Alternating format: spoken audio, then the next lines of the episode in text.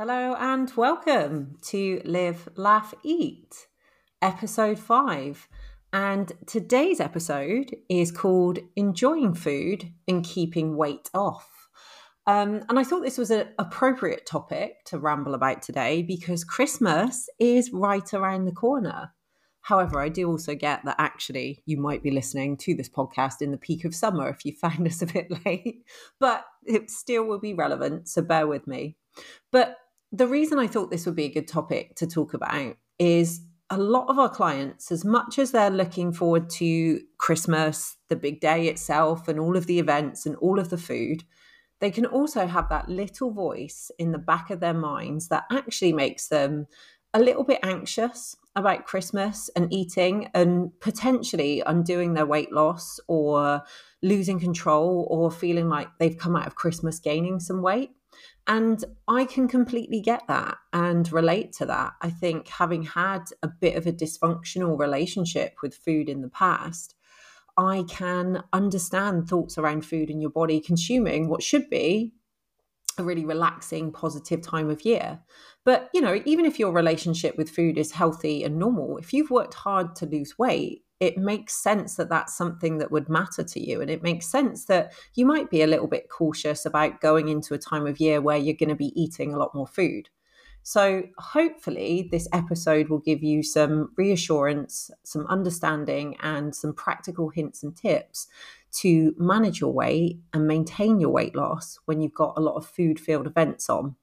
So to ramble with me about this today, please welcome back to the podcast, fellow Girl Gainz coach, Chloe. Hey, Chloe, how are you doing? Been a little while since we've had you on the podcast. Yes, it has. Hello. Um, I'm good, thank you. Just trying to stay afloat in the crazy world of motherhood. But other than that, I am fantastic. Chloe actually just had to point out to me um, because in the background she's filming, we're recording this in her bedroom and she's got a camera over her bed pointing down on it. Shows what different lives we lead, because my first thought on that was not that it was a baby monitor. Yes, it's definitely a baby monitor which has a red light and a white noise, so it's nothing fun there. um, no, my baby still sleeps in my bed, so that is one thing I'll say over Christmas period. Actually, I can't wait for the comments about my baby should be in his cot. I know he won't go in his cot, so this is the only option I have right now. um, so I thought, Chloe, uh, you'd be a good guest to have on this week, and you'd be great to chat with around this, because I know that in the past you have struggled with some of your own anxieties around food. So I thought it'd be good to share some of your experience and expertise in that area. But talking about Christmas, because it is that like very swiftly approaching upon us. In regards to your thoughts around Christmas food now and in the past, like I guess at the moment, are you calorie conscious when it comes to Christmas? Like, does it enter your thought process at all? Or are you just like, nah, I eat all the food on that day? What does food at Christmas look like to you?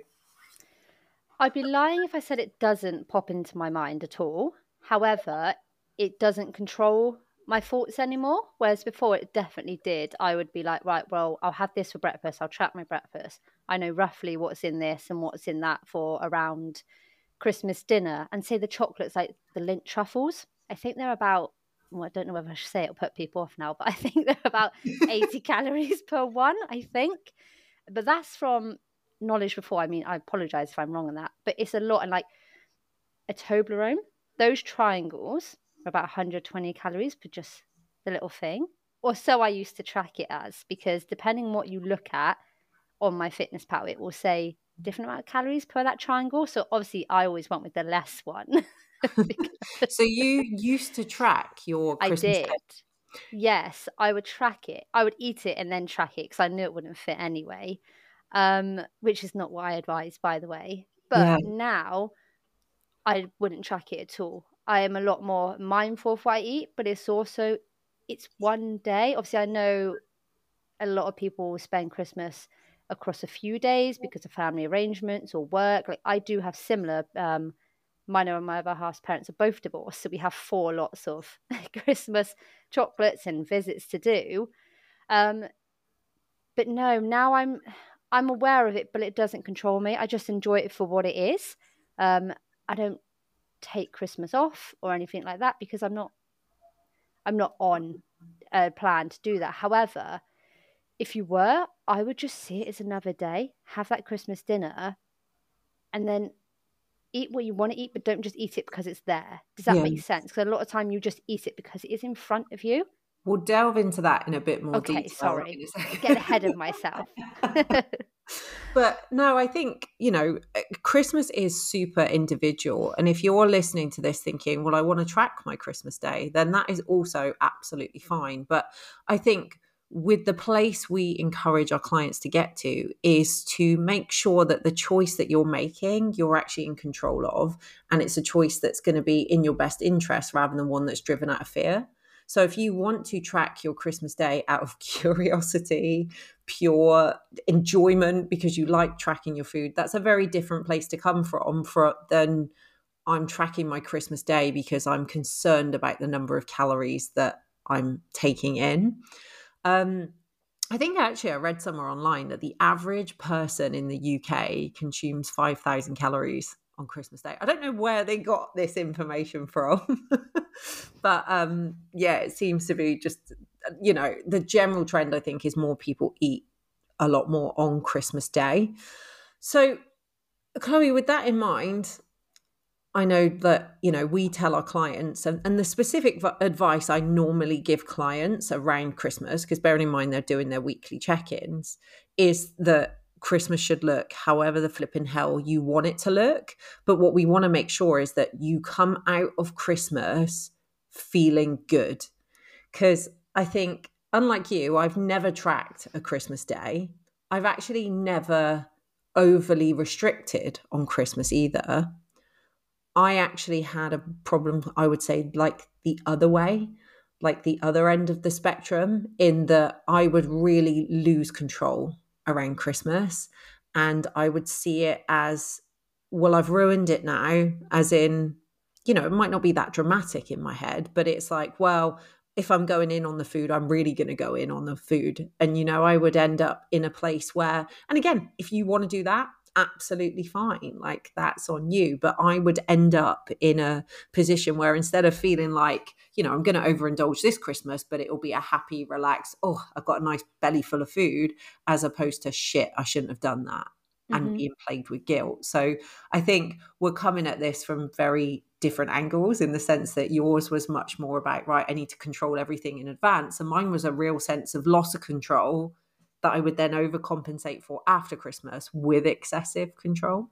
Yeah, so you say that. However, mine starts with the control to then the lack of control, because I'll go, well, it's over anyway, so I might as well finish it now. I was one of those typical people of box of Maltesers, other chocolate is available, but box of Maltesers, I couldn't just have a few. If I'm going to start eating them, I might as well just eat the whole box, because they're gone. They're done then. They're not sat there just staring at me. I know there's the whole out of sight, out of mind, but that, I know they're in that cupboard. I put them in that cupboard. So yeah. I very much went from, I'll try, oh no, it's over now, so I might as well eat the whole thing. So I would go from the control to the loss of control and then just get it gone. I was yeah. very much one of them, just get the food gone. Once it's gone, it's gone. And now I'm like, oh, I won't do this again until next year. But that's not a healthy way for me personally and from the majority to look at things. As you said, you want to enjoy it however your Christmas looks for you.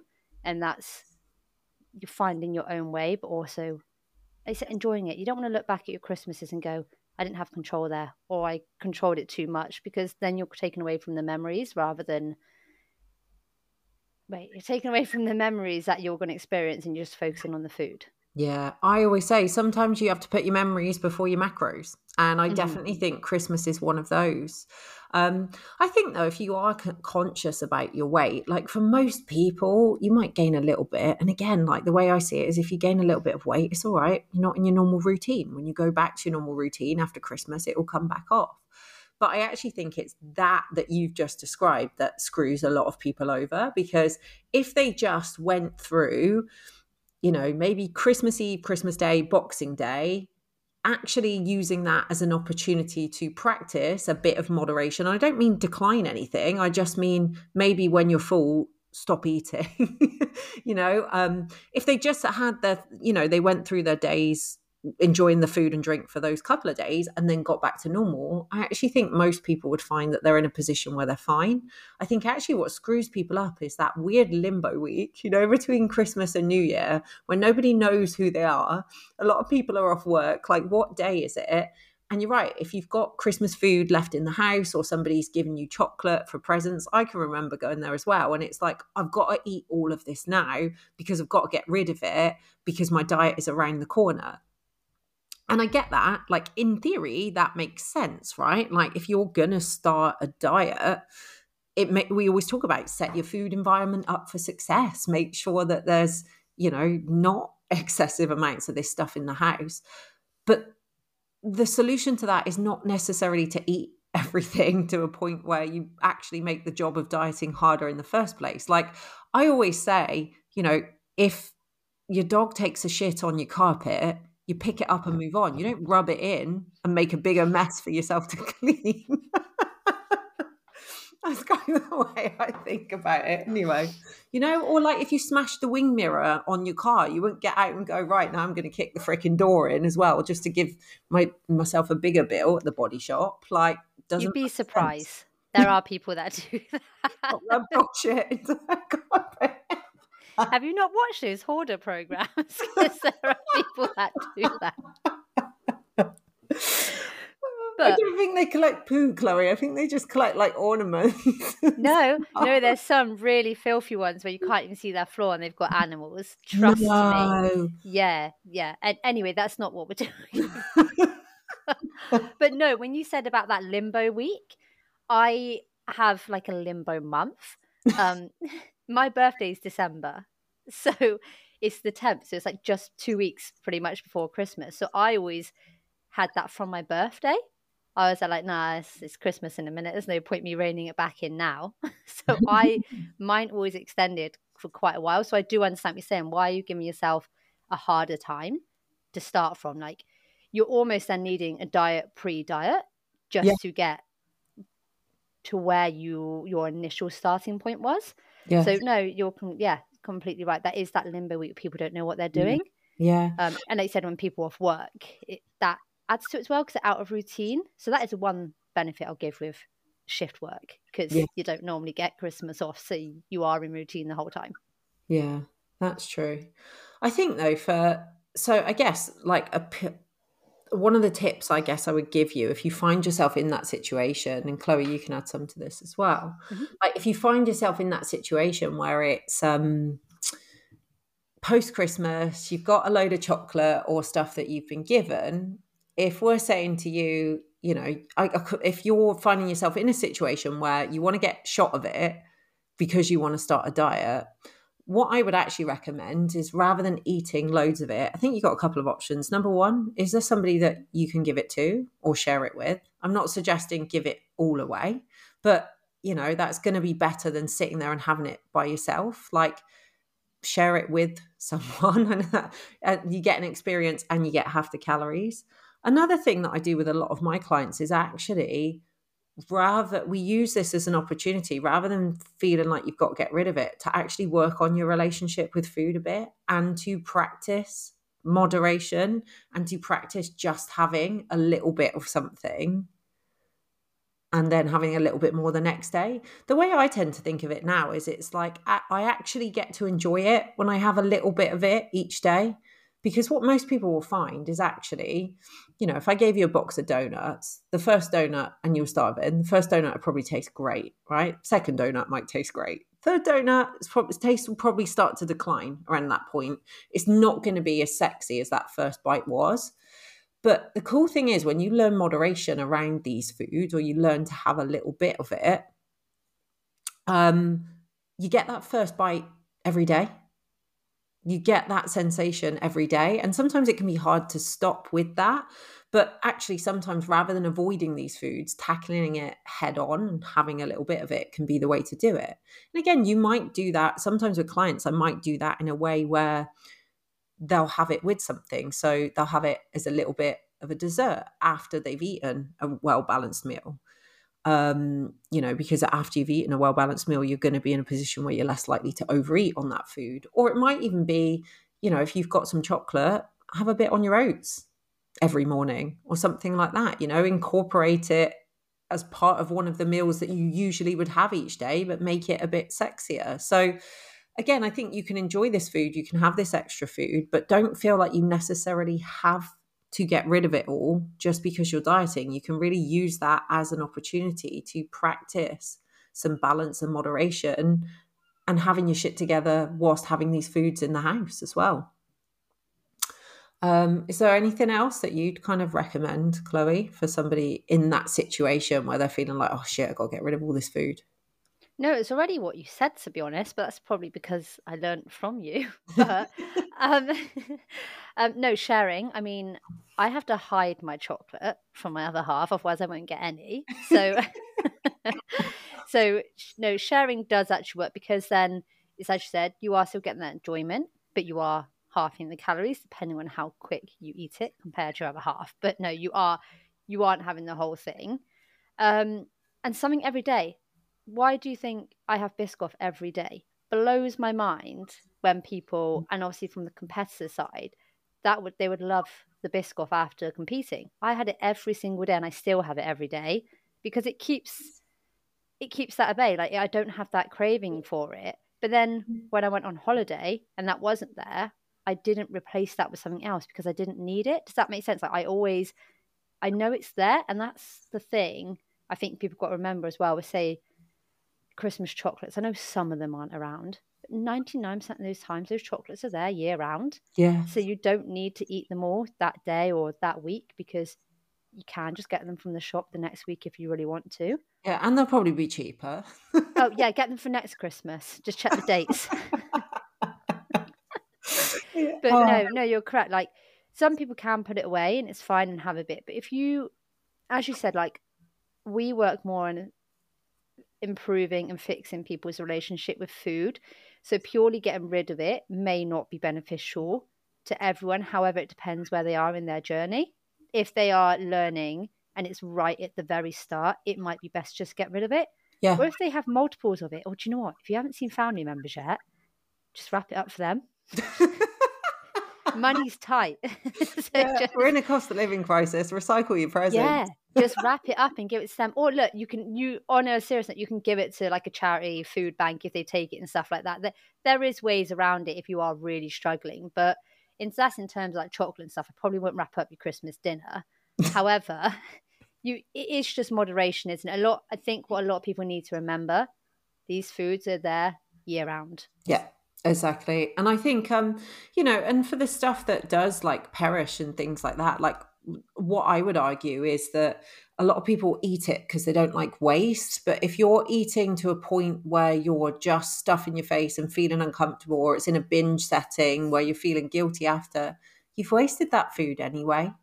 And I think one of the biggest questions you can ask yourself over the Christmas period as you're eating anything, just check if you can get into the habit of just checking in with yourself and going, am I still enjoying this food as much? I know that sounds like a really weird thing to say, but actually just that ability to check in and go, am I still enjoying this? Or am I just slamming it in because it's there and I'm worried I won't get to have it again?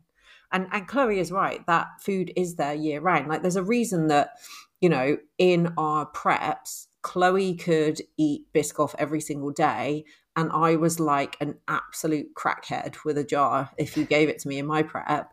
And it's because I was on the broest of bro meal plans and it was off limits to me. And I do think, you know, yeah, there are some times when your calories and your macros are going to dictate what what foods are sensible to have and what foods aren't sensible to have. But I think on the whole, it's really important that you don't live your life on this one big perpetual diet where all foods are off limit to you. If the only time you let yourself have chocolate is Christmas Day, well, no wonder you lose your shit around it. And also, I really feel for you, because chocolate is amazing. And it's, it's for life, guys. It's not just for Christmas. However, there's one thing I need to say about chocolate. You mentioned it earlier, and it just like, I'm just not sure, and it's one thing I have to disagree with you with. What? Chocolate in oats? I don't like it. What? Yeah, stop. Like I had it at like a coffee shop the other day because I didn't want their panini. Like, and I can manage that, but people who put chocolate and oats every day, look, I'm probably one of the biggest oat lovers. Chloe. But I can't. It really, I it upsets me. It really upsets. It not just even doesn't like a taste Reese's cup or something. One, like I don't eat peanut butter, so absolutely not. Well, no, no, the, so that's gone. Chloe, do you know what? You think We're you know have to someone. Rethink this friendship.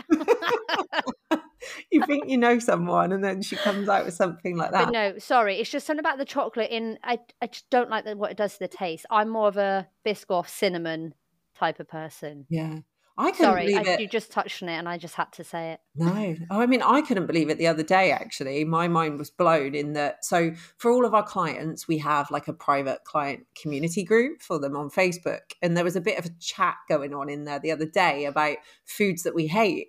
And I could not believe how many people hate oats. Like, it's a good job I'm not a bro coach turning out meal plans, or they'd all hate their breakfast. But and, yeah. Mm, no, and look, I love oats more than the next person. But, you know, I switched you before, Laura, and I said, look, they're just not filling me up anymore. I've added more fats. It's not working. And no, I don't mean more Biscoff. I think I might have to... I don't even want to talk about it. It's so sad. I might have to get rid of my oats for a while and just go for an omelette or something instead. They're just not filling me up anymore. Nothing's filling me up. It might be, I'm not pregnant. An omelette. Might be because I'm breastfeeding still. But, okay, so sliding away from oats and the fact that we'll, we'll just graze over the fact that Chloe doesn't like chocolate in them, because we're, we're never going to see eye to eye on that no. one. But...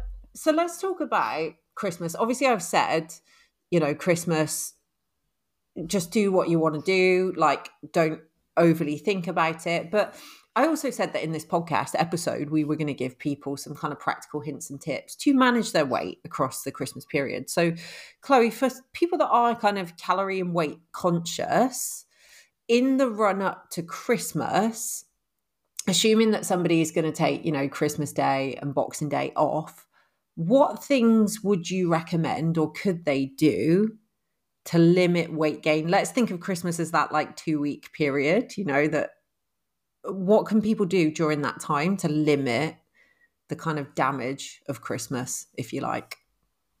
So movement, I would say movement is key. Um, that can also include Christmas Day, Boxing Day. A lot of people like to go on walks. That's one good thing you can add in. It's no pressure. You don't have to count your steps. But just go on a walk, a family walk. You're socializing, your family, friends. You're getting that movement in, which is going to help your digestion as well. Yeah. And it's probably going to stop you eating at that minute in time because you are walking, unless you're walking and eating. Yeah. And also, and also, actually, walking is the reason that, like, yes, walking helps with digestion, but it also actually helps with blood sugar regulation. So, in other words, it will help you feel the fullness from your food. Like, I don't know if you've ever had this, if you're a fast eater listening to this, but sometimes we can shovel in a load of food and it doesn't actually hit us till an hour or two later. So sometimes actually walking can act as quite a nice pause point and help that food get into your, your system as well. I also think actually another, thinking of movement, Chloe, with you saying that, I think with people, um, like a lot of what happens over the Christmas period is gym opening times can get a bit weird. And I think sometimes people just stop exercising across that whole Christmas period, and then go, they write themselves off for that last bit of January and go, right, I'll get back to the gym in January. Whereas actually I'd say one of the biggest pieces of advice that I can give you is find out in advance when your gym's going to be shut. Can you make up those sessions on another day around Christmas? And actually plan it in. Can you keep your gym routine as normal as possible around Christmas? So yes, I completely understand you might not want to work out Christmas Day, Boxing Day, you might not even be available to you. But twenty-seventh, if it's just a normal, you don't have any plans that day with family or anything else, go to the gym, do your normal workout. Again, and if you're feeling energized from the food, like do a bit of extra cardio. You know, there's a big difference, I think, between doing that guilt cardio and like a panic that you have to undo something, and actually going, do you know what? I've eaten like a pig the last couple of days. I kind of want to move my body now and I feel energized from it, and get a workout in. So I actually think that's a really, really valid point. not only on Christmas Day itself, but also around that. And actually, when the gym shut, like Chloe said, get out for a walk, like plan that in on Christmas Day. It's quite a nice thing to do. Can we also just normalize going to the gym around that Christmas period? Yeah. Because I find a lot of people, they kind of don't go because they get criticized by family or friends. Some people's gyms do open on Christmas. So if you want to go, go. Like, please do not worry about what your family and friends are going to say and think, because they're always going to have an opinion no matter what you do. I'm not saying go to the gym or find a gym that's open on Christmas Day because it's upper or lower or push or pull, whatever your split is, or full body. But if you want to go, go. If you don't want to go, don't go. But then don't be like, I'm all in or all out. Do you yeah. see, that's what a lot of people do. They go, oh, my gym's shut, I'm not doing this. Could you do a home workout? Actually, could you use that time to deload, have a bit of a break from the gym, but then just focus on your macros that like that week, ignoring the Christmas Day and Boxing Day if that's what you want to do. Because a lot of time you just sat around anyway. So it made no difference if you were at the gym. But I just thought I'd put that out there because you see a lot of stuff on social media around this time, and it will literally be a fifty-fifty split. You'll have like, I'm going to the gym, or how could you go to the gym? There's no in between. Yeah. It's it's crazy. So it's, again, just doing what you want to do. Yeah, I think that's a really valid point, actually. Like, isn't it mental that in society, going to do exercise and eating healthy seems to be less socially acceptable at Christmas than lying on your back, drinking booze and eating like, and you don't have to conform to that pressure. Like, genuinely, if it will make you feel better going to the gym and limiting your food over Christmas, you do you. Like, genuinely, don't let anybody make you feel bad for it. It is, it, it is so true. I've, I've had it in the past where people are commenting, oh my God, you're going to the gym on Christmas Day, you must be obsessed. No, I'm not obsessed. I actually just really enjoy going to the gym. And I actually think it's a really cool thing to do on Christmas Day, that because the gym owner that, that of the gym I used to go to, he never wanted anyone to spend Christmas on their own.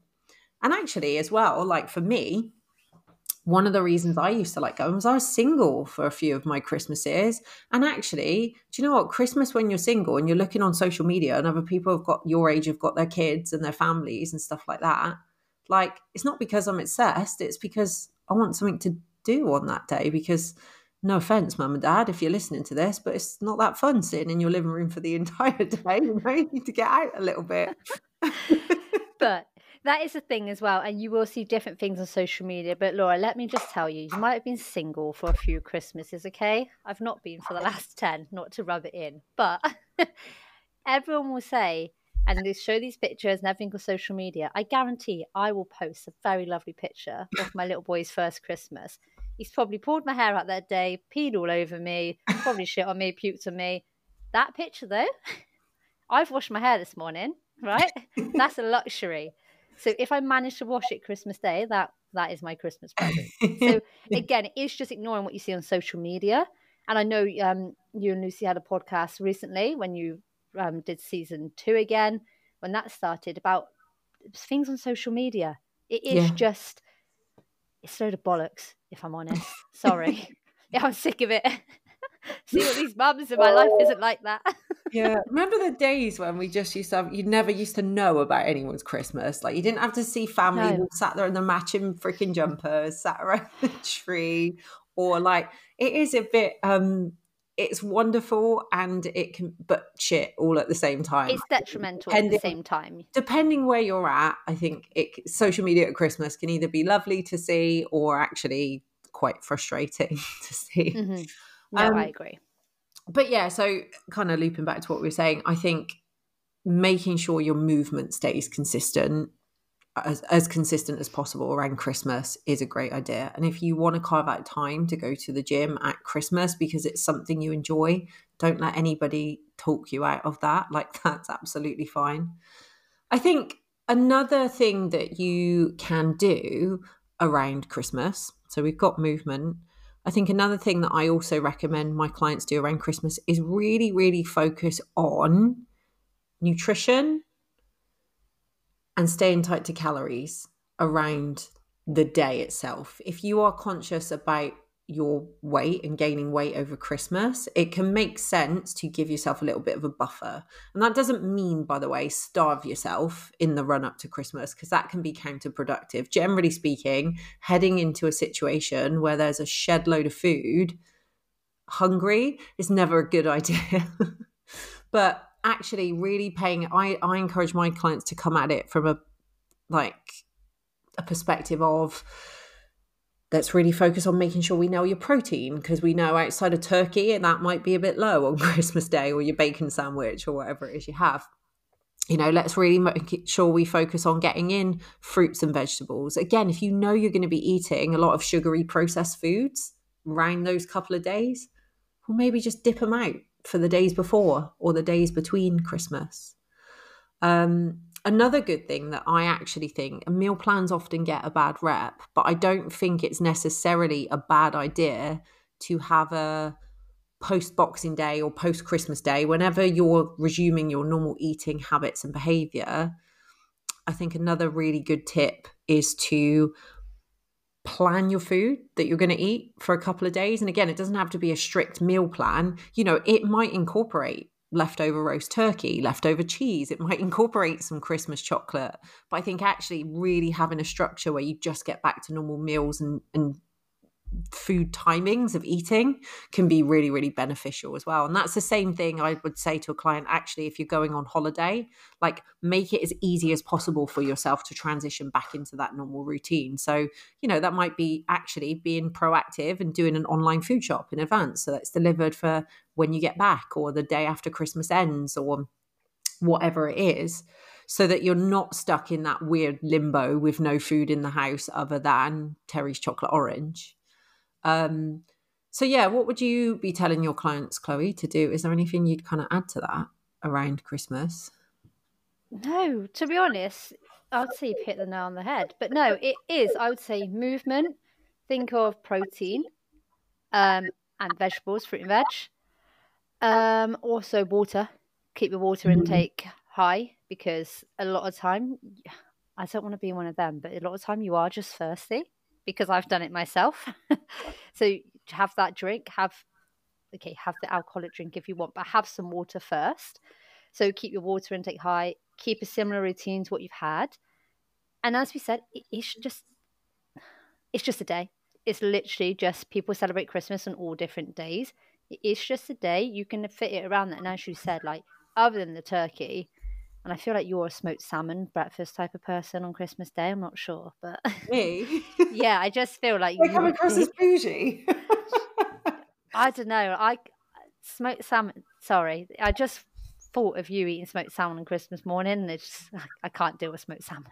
I don't know but, where this has come from. I don't know. I just when you you're said okay, it. it no, I'm not okay. I'm really not okay. But no, but you won't have much protein and stuff. So have like a nutritious breakfast before. So I think a lot of people don't eat breakfast on Christmas morning, not because they don't want to, but they're trying to bank those calories, which isn't a huge problem if you are in a good mindset with your food.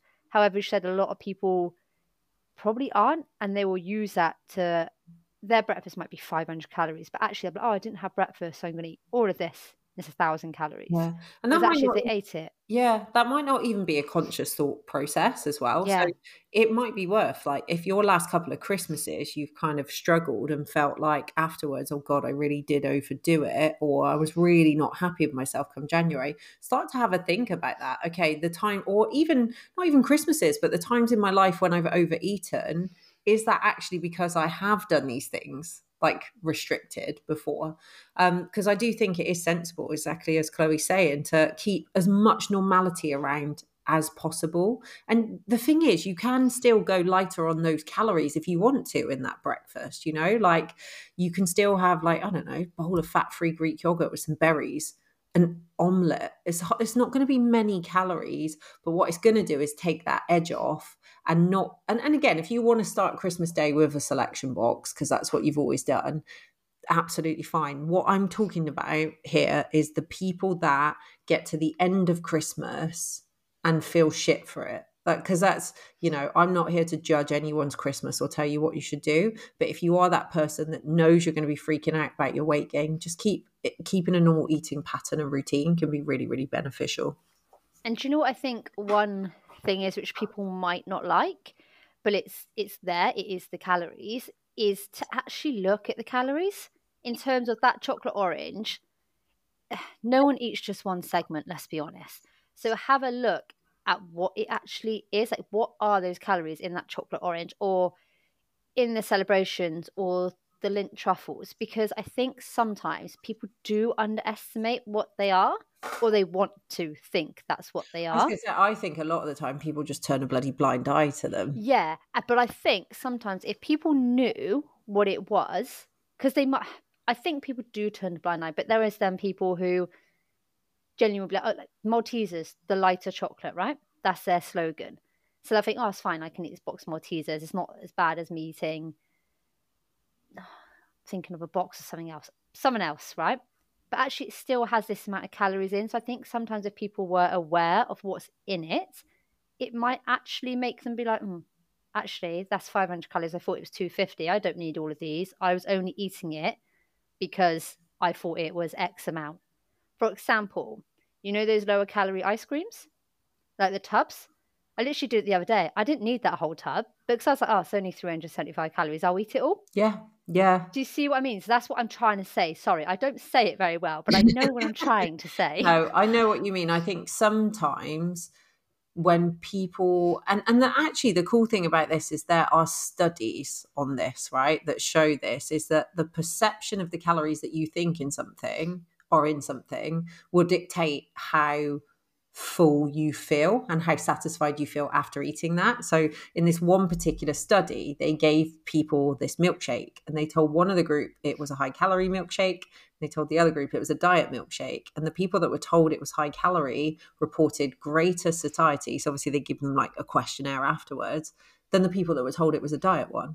So it is that thing. I think so often, like sometimes people, not only will it, it impact your perception of it, but also I think sometimes people overeat on stuff just because it is like lower calorie. Like you said, the Halo Top, for example, is a classic one. It's still four hundred calories of your day because it's not, because it's lighter, people end up doing the whole tub. Yeah, completely mm-hmm. get what you mean there. I think also sometimes with calories, you might not want to start looking at your calories on stuff on Christmas Day. I completely get that, you know, looking at the macros on your selection box. But whether or not you track them, those calories do still exist and matter. And I think sometimes the reason some, the reason some people, you know, didn't like calories on the menus and stuff like that is because it was the bad news that they didn't want to hear, you know, and it was like, it is so easy to, it's so much easier to just pretend those calories don't exist. But all you're doing by ignoring that problem, it's a bit like ignoring a leak, you know, it's going to catch up on you. You're going to have to fix it somewhere later down the line for some people, aka you're either going to gain weight and feel unhappy about that, or you're going to overconsume the food and feel unhappy about that. So I think sometimes if you can learn to start to look at calories on things, but come at it from a place of just not high calories are bad, low calories are good, but actually just come from it, come at it from a place that this is a high energy food, this is a lower energy food.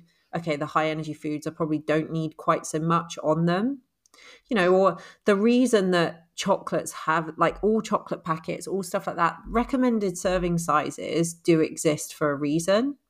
And don't get me wrong, when I'm working with somebody that has a slightly dysfunctional relationship with food, we get them to challenge those recommended serving sizes. But I guess what I'm trying to say is if you do want to learn moderation, you can't keep ignoring these labels and stuff like that, because it's time to actually face them head on and make peace with calorie values. Mm-hmm. And if you still look at something like, I will still, by the way, guys, eat, you know, a whole bag of share of chocolate in one go. I'm okay with that. I'll eat a whole bag of pick and mix in one go. It doesn't mean, when I'm talking about moderation, it doesn't mean that every time I eat chocolates, I just eat a couple of them. That's not the case. But it means that I can accept that actually I want to eat this whole bag of them, and I'm okay with being in a, you know, going over my calories to do that, for example. Is that what you meant by that? Yeah. Yeah. So I'll just say a point and then Laura will make it sound a lot better. Oh, but Chloe, before coming on this, Chloe has had the most stressful week, I think. Well, you've had the most stressful couple of weeks, haven't you? Stressful life, I would go with, really. Stressful. No, it has. It's, yeah, it's been very stressful. And I'm just, you know, they say about the, um, see, I can't even think of this saying, the duck above water. Yeah. My legs are like, that's all of me. It's not just my legs under the water. All of me is just trying not to drown. So, but, you know, you laugh or you cry, and I've cried it all out, so I'm laughing now. Yeah, it's not funny, though. But no, that is what I'm trying to say. It's the awareness. You have to have the awareness.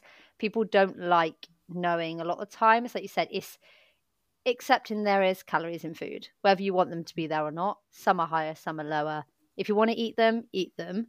But then you potentially have to fix the problem at some point, as you said. You can hide away from it, but it will creep up on you at some point. So it's better to try and be aware and still enjoy yourself rather than not aware or kind of semi-aware, but being like, oh, no, it wasn't because of this. Like, it, it's there. There's recommended sermon sides. I don't always agree with them, but as Laura said, there yeah, is a sometimes they there. Are so depressing when you look at the one that gets mm. me is those, like, you know, the the like duo chocolate bars when they're like mm-hmm. share with a friend. I'm like, absolutely not. I will be eating both halves of this duo. One, bar. I don't have any friends, and two, yeah, it's a big ass Cadbury. Yeah, no, I think the worst sharing thing, not sharing things, but serving suggestion is a birthday cake. Yeah. So, serve sixteen. I'm thinking I can't cut it into like more than quarters because I can't work out the maths of doing I that. I don't have a knife sixteen sharp enough to cut those slivers out of a cake. I don't know who it is doing that. No, you might as well just put a fork in it and eat it like that. Genuinely, I think to get what I would call normal size slices, most like birthday cakes where it's written on the box, I half it. Mm. That's what I think is about a normal slice for people. Well, I just get the cake and cut it into four. Because easy maths, everyone gets an equal part. Oh, so yeah, looping back then. So I guess what we're saying is keep activity consistent around it. Keep the food consistent around it. It might actually be worth familiarizing yourself and having a read of some labels. We're not telling you to do that to buzzkill your Christmas and make you feel guilty. But actually, again, it just implements that little pause point where you might go, hmm, do I really need to nail the entire box here, or could I keep some of them for another day? And I think, again, as I said, planning for after and that way to get back on track, getting an online food shop in, actually having a plan, packing your gym bag, like making it as easy as possible for you to transition back into your normal routine post-Christmas. Really, really helpful. So let's talk about kind of, let's just say somebody does all of that stuff. And then it Christmas Day itself. So we talked about the around Christmas. Is there anything, and I'm saying Christmas Day because I've assumed that's the day that's going to be foodie, but this could be any of the days over the Christmas period where you know, like, you've got a situation on. So let's think about some of the common scenarios that come up. And I just want you to say, Chloe, what you would do for you to implement damage control, if anything, in that situation. Well, this is risky, asking me what I would do with things. What? Yeah, so let's let's see what we would do. So Christmas dinner itself. How, like, here's the first question. At your Christmas dinner, who's cooking your Christmas dinner this year, by the way? Oh, it depends what family I go to. Um, my dad and Jord, because Jord's a good cook and Dad gets stressed, so I'm going to make Jord help him. Okay. So then with the Christmas dinner, it, mm-hmm. are you like a have the Christmas dinner on the given to you on the plate, or do you have it like family style, like in the middle of the table, everybody serves themselves? Right. So this does depend who cooks the dinner. Ah. So George, when he did it, no, he didn't. He didn't do it last year. Went to his mum's last year. She had it in the middle. George will put it in the middle, so you help yourself. My dad would dish it up and. You know when you go for a roast or you go for a carvery? There's two different things, right? You know, a carvery, you just stack everything on because it's how much you can fit on your plate. Mm-hmm. That's what my dad, how he stacks a plate, right? But last year, I didn't go to his, but apparently they, we always said, no, it was too much on our plate. And I could leave it. I was fine because I've solved that issue within myself. However, he then put it in the middle. So I think this year it will be in the middle, so you help yourself. So I would say straight away, if it's possible in your family, do it so you can help yourself rather than it being stacked on your plate. Because I then feel like if someone else has made it and put it on your plate, you feel more pressure to yeah. eat it. Whereas if you put it on your plate yourself, then you you are in control of what you are putting on that plate. If you leave some of it, you leave some of it. But you tend to put less on as well, especially with other people watching you, I find. Yeah, do you know what though? Sometimes I hate that. Like I've had it in the past where you, or like you'll go for Sunday dinner. And again, you probably haven't had this, right? Because you and Jordan have been together for a long time now. There's nothing worse as a girl that likes her food when you go to the new boyfriend's house and the family serves up dinner and then you've got awkwardly and politely, and especially if they're a family that don't eat, like, you know, you've got to like do the polite portions and make sure everyone's got enough. I hate that situation, but it is a fantastic one for dieting, I think. And actually Christmas dinner, yeah, I think that's a really good option. Or if you know the person cooking well, you can say, do you mind if I do my plate? And little tip I can give you, load your plate up with the veggies first, fill up most of the space with that, and then, you know, your roasties, your cauliflower cheese, your stuffing, your pigs in blankets, there's less room for those on the plate anyway, so by default you're going to eat less of the more calorific bits, but you're still going to get the experience of having the Christmas dinner. And I think that's the bit that really key question actually I get clients to ask is, like, ask themselves is, would making a more calorie friendly or diet friendly or nutrient friendly choice here take away from my enjoyment and experience? And if the answer to that question is no, it wouldn't, make the more calorie friendly, diet friendly, nutrient friendly choice. If the answer to that is yes, then don't ruin your experience. Put your memories before your macros. So, for example, it's probably not going to drastically impact your Christmas day if you have three roast potatoes instead of five roast potatoes. Like, I don't think anybody's going to be getting to the new year and go, do you know what? I really regret not having those two potatoes. But if you do that across the whole day, do you see what I mean? That can actually make a really significant difference, the calorie impact. And it's also a really useful principle, I think, for like holidays and stuff like that as well. Again, if you ask yourself that question, you know, not going to the ice cream stand when you're in Italy is probably going, it, you might regret that later. It's going to take away from the experience. But going there and having a four scoop cone probably isn't going to add anything to the experience. So I really like, sorry to kind of interject and go off on a tangent as I always do, but I do really like that as a question whenever you're choosing any foods on Christmas Day. Is is this actually gonna is this gonna make my Christmas day any, any better? Is it gonna take anything away from it? And if the answer to that is no, make the choice that favors your nutrition. And just to say, you know, you said about being with someone new and then eating the Christmas dinner, especially if people don't eat much. Mine's the opposite way, because I've always had such a big appetite. If I don't fill my plate, people are like, oh, I don't believe you're full. And I'm like, no, I really am full. And they're like, no, no, you're not. And I'm like, okay, but I am. Or, you know, when you go for a meal and that you always wait for that one person to say they want pudding, because then everyone else says they yeah, want yeah. it. Everyone always asks me, like, oh, Chloe, are you having pudding? Because they want it, but they know that I'm the one who normally goes for it. So mine's the opposite way. Like, George told me he was disgusted in me before by how much I ate at Cosmos. I like, all you can eat buffet. So look, being in a long-term relationship isn't always the best thing, so I wouldn't worry about that part. I can still discuss George.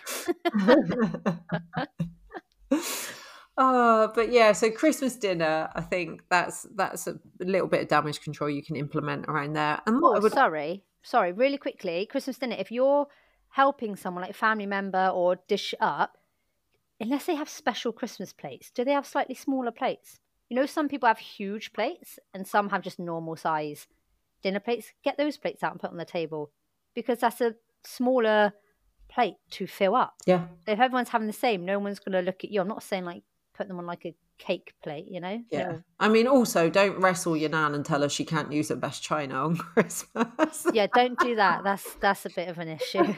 Then you do need some help.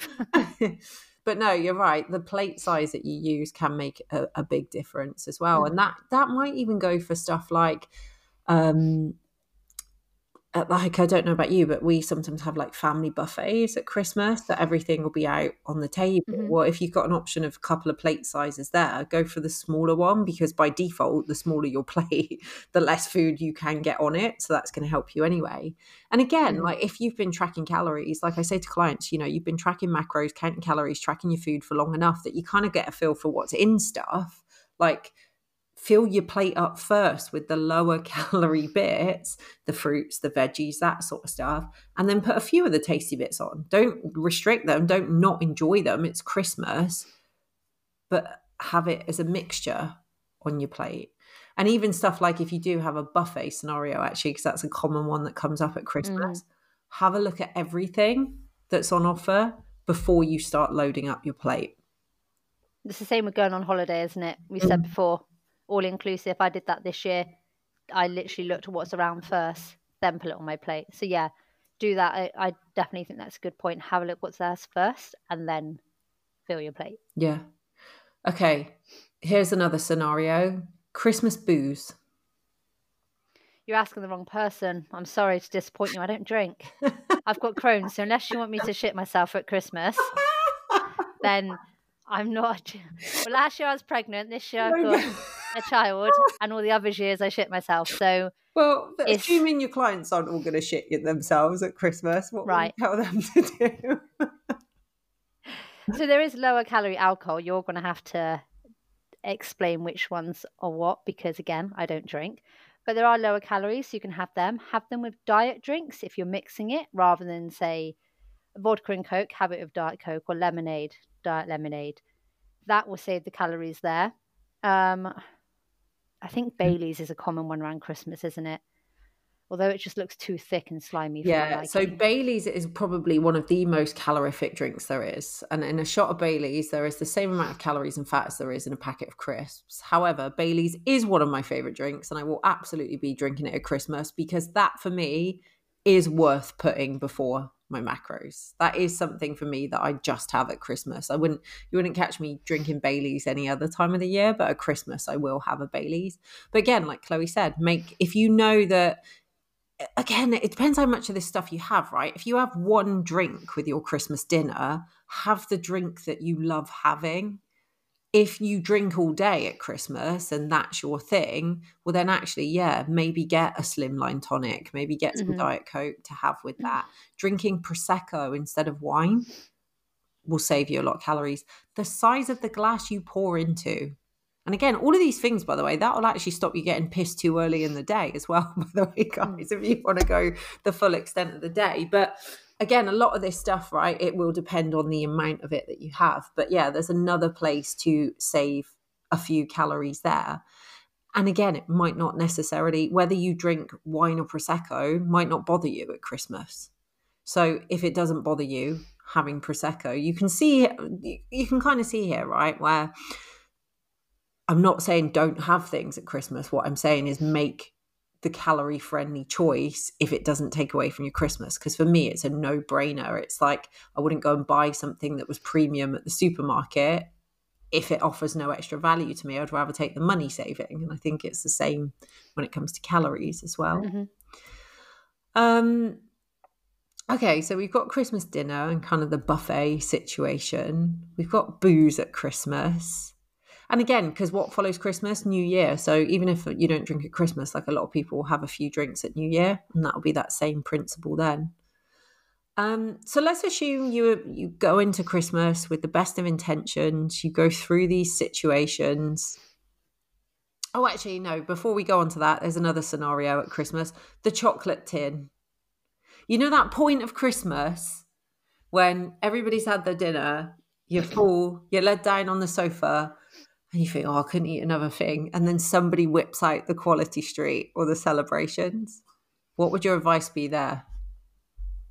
Go for the Malteser and Galaxy first. Get the good. Not least because they're the best ones. Get in there before anyone else gets them. Actually, you offer them out so you can make sure you take the Malteser and Galaxy out. Which one is always left in your house? Like, which one is always left in the bottom of the tin? Um... Oh, I'm going to say it's probably Bounty. However, I found out I like Bounty. So that didn't help me because I never ate them because I didn't think I liked it. Turns out I did. So um, they don't do them now, do they? No. Do you know what? So some tins do, some tins don't. But- so I would say, I'm trying to think of celebrations now. Uh, what are in them? So you've got Galaxy, yeah, Galaxy Caramel, Malteser. Mars, Snickers. Snickers, no. Don't eat nuts like that. So no. I wouldn't have that, but George would eat that. I used to put Topics in, but I don't know if they got rid of those because no. no I can't remember. Them. Were they in Heroes rather than no, Celebrations? Topics are Mars, not Cadbury. But yeah. Oh, sorry. Look at me, I know my chocolates. um, and then Quality Street, it's normally, well, with, yeah, I would say with my family maybe, and also George, it's the strawberry and orange creams that are left. However, oh, no, so they're like mine. Those. Yeah, they're mine and my sister-in-law's favourite chocolate. Yeah. So we get them and I'll eat the other ones around it. But okay, but back to the point, the chocolate comes out. I would honestly probably take, you've got to share the best ones, but I would take one of each I actually like, the best ones, and have them, because a lot of the time that is the one you want. You end up eating the ones you don't like because they're there, or your last choice you eat because they're there, not because you want them. Does that make sense? So actually just eat the ones you want to eat, not that's what in front of you. Think of it as a shop. If you went to a shop, you wouldn't pick up that Snickers. Okay, well, I wouldn't. Insert your own chocolate there. I wouldn't pick up that Snickers, so I'm not going to eat it from that box. Does yeah. that make sense? Yeah, I like that. That's a really good way of, I think, thinking of it. It's like, again, it's that putting in that pause point, isn't it? And going, am I just doing this for the sake of it because it's in front of me? I think another thing that can really help with any kind of anything going around on Christmas Day is don't stand over a tin eating or eat from a tin. Like actually pick out what you're having. Um, things in wrappers are actually quite handy because you can see a little pile of shame afterwards. Not, not if you put the wrappers, wrap them all back up in one wrapper. Then it looks like, oh, see, I fold wrappers, all wrappers. Anybody that's actually close to me in my life will know this. I make a triangle. Yeah. And I've done that since I was eleven years old. And I do it with every, to the point where if we were having a conversation and there was like an empty crisp packet on the table, I couldn't concentrate on the conversation with you. I think you need to get a bit of help yeah, with that, Laura. Yeah. I think that's a problem. But no, but like, don't put wrappers back in the tin either. Yeah. Please, please don't do that. Because yeah. then I think there's a Malteser and there's not. And oh, it's really no, upsetting. That really annoys me. But no, I think also that's another little tip again that can just bring awareness to the amount that you're eating, is actually take what you want, move it away from the tin, and then move on. So mm-hmm. yeah, I guess, I mean, we've actually managed to ramble for an hour already. So I think, you know, hopefully there's some kind of tips there to, you know, help you navigate through Christmas. But I guess what I kind of want to end, wrap up this podcast by talking about is that if you do get into Christmas and you have the best of intentions of using all of these tips that we've set you, and do you know what? It comes to Christmas Day and the Christmas period and you get swept up in it and, you know, things don't go your way with the food and you overeat and you do end up in a situation where you feel a bit like you've overdone it. Like, what I want you to know off listening to the podcast is that's okay. It happens at Christmas. And I think Christmas is the biggest time of year that it will, it can happen. So the best piece of advice I can give you is go back to your normal routine as soon as possible. Don't overly restrict. Don't worry about putting in, again, if you want to move a bit more, cool. If you want to eat a bit less because you're not so hungry, cool. But you know, I would still be aiming to eat at your regular times and just be looking at, instead of how can I shave all the calories out of my life, be looking at things like how can I get more nutrients back into my life? How can I eat more fruit and veg? How can I eat more protein? How can I drink more water? How can I do more movement? And by default, those things are actually going to help put you in a bigger calorie deficit and, you know, breathe, even things back out without it, you having to vow to go keto and never eat again. Um, so Chloe, I guess, is there anything to kind of wrap up this podcast that you would say to, to somebody that does end up overdoing it a little bit at Christmas? touching on what you've just said, what's done is done. You can't change what you've already done. So try not to look back and just start implementing your routine again. You don't have to go, right, the minute it hits midnight, I'm going to go straight back to this. You can start slow and steady and say, okay, I'm not going to have a handful of chocolate with my breakfast this morning. I'm going to swap it back for my normal, not like saying you're just having a banana, but swap it for a banana in your porridge rather than a handful of chocolate. Do you see what I mean? So you don't have to change it all the next day. You can implement things over time. Yeah. Yeah. I think that's a really, really great point. So yeah, thank you, Chloe, for coming on today, especially after the, the nightmare week. I hope you get some downtime over Christmas. And I hope um, everybody listening to this podcast has a wonderful Christmas as well. And we will catch you in the next episode.